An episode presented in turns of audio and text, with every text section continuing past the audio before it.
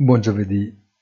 Tutti gli occhi sono puntati oggi sul dato dell'inflazione americana, nella motivata attesa di un'ulteriore frenata di mezzo punto.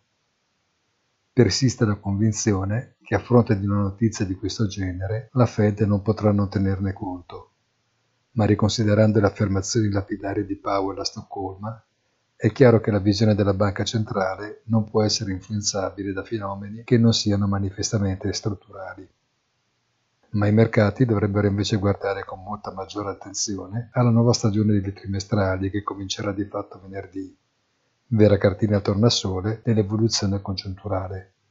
Buona giornata e come sempre appuntamento sul sito easy-finance.it.